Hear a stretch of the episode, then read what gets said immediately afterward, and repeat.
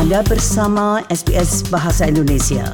Dapatkan lebih banyak lagi cerita bagus di sbs.com.au garis miring Indonesia.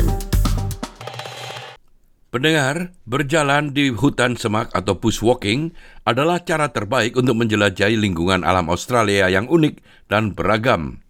Namun, banyak pengunjung dan pendatang baru yang meremehkan betapa luasnya Taman Nasional Australia dan betapa mudahnya tersesat.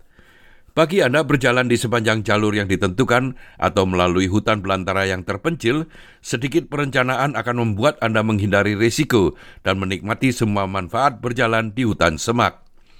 Berikut ini laporan tentang hal tersebut yang disusun oleh Melissa Noni. Berjalan-jalan di alam atau berjalan di hutan semak adalah salah satu kegiatan rekreasi paling populer di Australia. Helen Donovan, Direktur Eksekutif dari Walking South Australia, mengatakan bahwa manfaatnya tidak terbatas pada pemandangan yang menakjubkan saja. It is so very good for your health. So that's physical fitness, including cardiovascular health and strength, because you're going up and down little inclines. And of course, it is great for mental health too. So generally, when you're bushwalking, you're doing it with others, and so it's social, and being in nature decreases stress and improves our mood. Bushwalking biasanya merupakan kegiatan berisiko sangat rendah, namun demikian potensi risiko apa pun dapat dikurangi secara signifikan jika Anda melakukannya dengan beberapa perencanaan. One of the most common dangers would be things like just choosing a trail that is not appropriate for your level of fitness or experience. And then what can happen is, you know, you don't have enough water or enough food, or you've got the wrong clothing, or you don't have a first aid kit if it goes wrong, or a communication device. So the most important thing is to do that little bit of planning to make sure that you've got what you need for the area that you're going to. Perhatikan musim apa pada saat Anda pergi menjelajahi hutan semak. Demikian menurut Andrew Cowan, anggota Dewan Pemimpin Jalan Semak Australia Selatan. Often people choose to go walking in the outback in summer, which is not necessarily the best time to do that because it's very hot and there's very limited services out there. Or when it's the dead of winter and going, say, in the Victorian Alps or the more mountainous regions, it gets very, very cold. So choosing when you go is important, and then choosing where you go to suit your ability is very important. Taman Nasional Australia menawarkan berbagai pengalaman menjelajahi hutan semak atau bushwalking. Australia memiliki lebih dari 500 taman nasional yang terbentang dari garis pantai hingga pedalaman yang dalam dan ukurannya sangat bervariasi. Yang terbesar adalah Taman Nasional Kakadu di Northern Territory seluas 20.000 km persegi. Pertimbangkan ukuran area yang ingin Anda jelajahi, selalu teliti kondisinya, dan ingat tingkat kemampuan Anda. Demikian dikatakan oleh Andrew Govan. Many national parks have very good maps, so look at where you might go. There's a national rating for difficulty of tracks. That's a really good start for planning out what you think you might be capable of doing. Terdapat banyak sumber daya online untuk membantu Anda memilih area untuk dijelajahi. Misalnya, aussiebushwalking.com menyediakan daftar trek penjelajahan hutan semak yang dibuat oleh pejalan kaki hutan semak Di sana Anda dapat menemukan jalan-jalan baru dan belajar tentang kondisi trek. Setelah Anda tahu ke mana Anda akan pergi, beritahulah orang-orang tentang rencana Anda itu. Make sure you let someone know where you're going, when you're going to be there, when you expect to be back, and your contact details. Quite often parks will require that. Check in if you're going on a walk that goes for a few days. Campsites have online booking for camping, and associated with that, they'll have your details if you're going there for more than one day. Tripintentions.org adalah sumber online yang memungkinkan Anda menyimpan rencana perjalanan penjelajahan hutan dan mengirimkannya ke kotak pos Anda. Pada saat berjalan di hutan semak, pastikan Anda membawa air dan makanan untuk berjaga-jaga jika Anda terlambat pulang.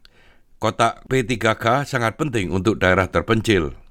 Organisasi seperti Outdoor Council of Australia and Bushwalking Leadership South Australia memiliki saran yang sangat baik di situs web mereka tentang apa yang harus dilakukan untuk berjalan di hutan semak. Pengecer juga akan menawarkan saran bagus tentang jenis pakaian dan perlengkapan terbaik untuk perjalanan Anda itu. Ingatlah bahwa Anda tidak dapat selalu mengandalkan jangkauan telepon seluler. Only certain providers work in more remote areas. So it's really important to find out whether your provider does work in the area you're going to and then understand that you might be in a valley and so you won't get any reception there. So you can't always rely on your standard 3 or 4 or 5G phone. Jika Anda berencana untuk menjelajahi hutan semak di daerah terpencil, Anda dapat menyewa suar pencari lokasi pribadi atau beacon dari berbagai taman nasional atau polisi.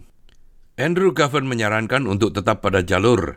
Jika Anda tersesat, cobalah untuk kembali ke lintasan agar kemungkinan seseorang menemukan Anda lebih besar. Dan yang terpenting, jangan pergi sendirian. Quite often people do go walking and aren't really thinking about all the possible things that can go wrong. People do fall over, people do get lost, and having at least one other person there is crucial to support anyone being able to get help if an incident occurs. Pertimbangkan untuk bergabung dengan klub penjelajah hutan semak lokal. Klub terbiasa dengan kondisi dan bahaya lokal dan apa yang harus dibawa serta hal terbaik untuk dilihat. Mereka juga memiliki tips dan trik yang bagus. Helen Donovan mengatakan sangat mudah untuk menemukan klub penjelajah semak lokal Anda. If you go to the Bushwalking Australia website, which is bushwalkingaustralia.org.au, you'll see a link to members, and that then links off to all of the different states each state and territory has a bushwalking organisation that is the umbrella organisation for all of the different clubs in the state or territory. They'll be able to link you up to explore the different options in your area. Anda dapat mengakses inisiatif penjelajahan semak yang fantastik di setiap negara bagian dan teritori. Proyek pendakian pertama didirikan di Western Australia oleh sekelompok sukarelawan yang antusias untuk memperkenalkan para pengungsi muda dan orang-orang migran tentang kegembiraan berjalan di hutan semak. Proyek ini telah diperluas ke Melbourne, Canberra, Sydney, dan Brisbane. Louis Jorgensen adalah koordinator Western Australia untuk proyek pendakian pertama, First Hike Project.